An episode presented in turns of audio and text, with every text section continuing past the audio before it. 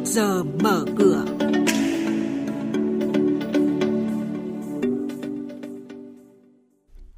Thưa quý vị và các bạn, những thông tin chính sẽ có trong chuyên mục trước giờ mở cửa ngày hôm nay. Thị trường chứng khoán VN Index lập đỉnh mới. Hà Nội có gần 1.000 dự án đầu tư ngoài ngân sách chậm tiến độ. Trong tuần có 7 doanh nghiệp chốt danh sách cổ đông chi trả cổ tức bằng tiền, bằng cổ phiếu và chia cổ phiếu thưởng.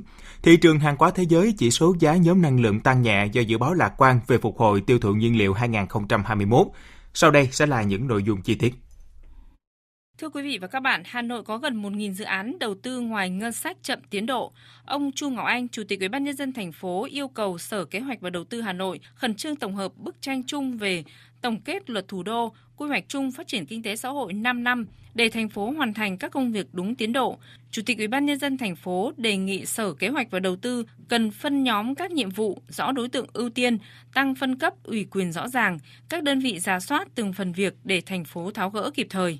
Thông tin liên quan đến các doanh nghiệp niêm yết, tuần này có 7 doanh nghiệp chốt danh sách cổ đông chi trả cổ tức bằng tiền, bằng cổ phiếu và chia cổ phiếu thưởng. Trong số đó, nhà đầu tư cần lưu ý hiện tượng công ty cổ phần thống nhất, mã chứng khoán là BAX trả cổ tức bằng tiền tỷ lệ sấp xỉ 131%, tương ứng cổ đông sở hữu một cổ phiếu được nhận về 13.093 đồng.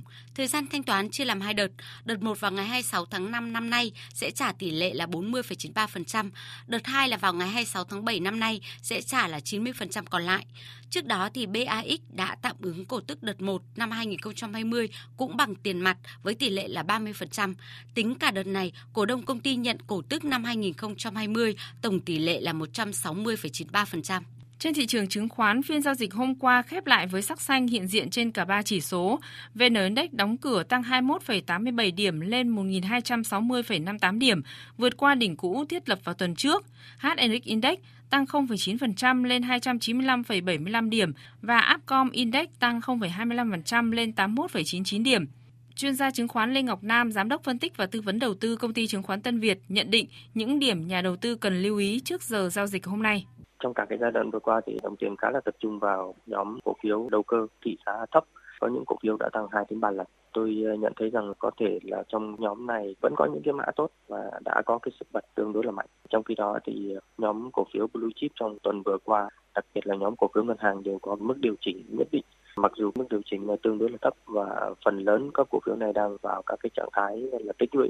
Trong khi đó thì chỉ một vài cổ phiếu lớn có các thông tin đặc biệt như là Vincom hay là Masan, Novaland đó là những cái cổ phiếu có cái sức mạnh lớn. Tôi thì thấy rằng là hiện tại thì thị trường có vẻ như giao dịch chậm lại một chút. Tuy nhiên thì cơ bản các cái dòng cổ phiếu vẫn đang tương đối ổn định ngay cả đối với một số nhóm cổ phiếu đầu cơ tổng thể thị trường vẫn có thể là tương đối tốt. Tuy nhiên sẽ có những cái mã mà có kết quả kinh doanh không được tốt sẽ có khả năng điều chỉnh.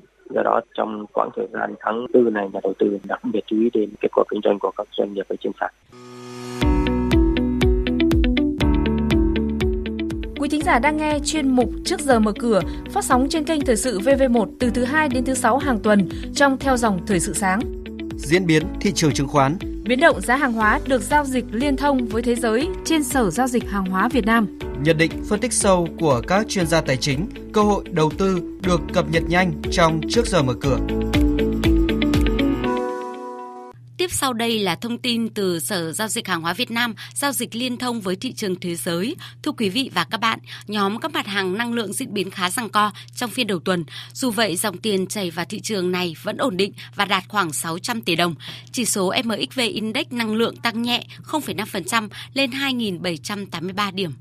Tuần này, việc cơ quan năng lượng quốc tế và tổ chức các nước xuất khẩu dầu mỏ điều chỉnh tăng dự báo sẽ có dư âm tác động lên giá Hai tổ chức này lần lượt tăng dự báo nhu cầu năm 2021 thêm 230.000 thùng một ngày và 190.000 thùng một ngày, cho thấy sự lạc quan về phục hồi tiêu thụ nhiên liệu trên toàn thế giới trong năm nay. Ngoài ra, việc tồn kho dầu thô giảm mạnh cũng cho thấy nhu cầu dầu thô tại Mỹ tăng lên.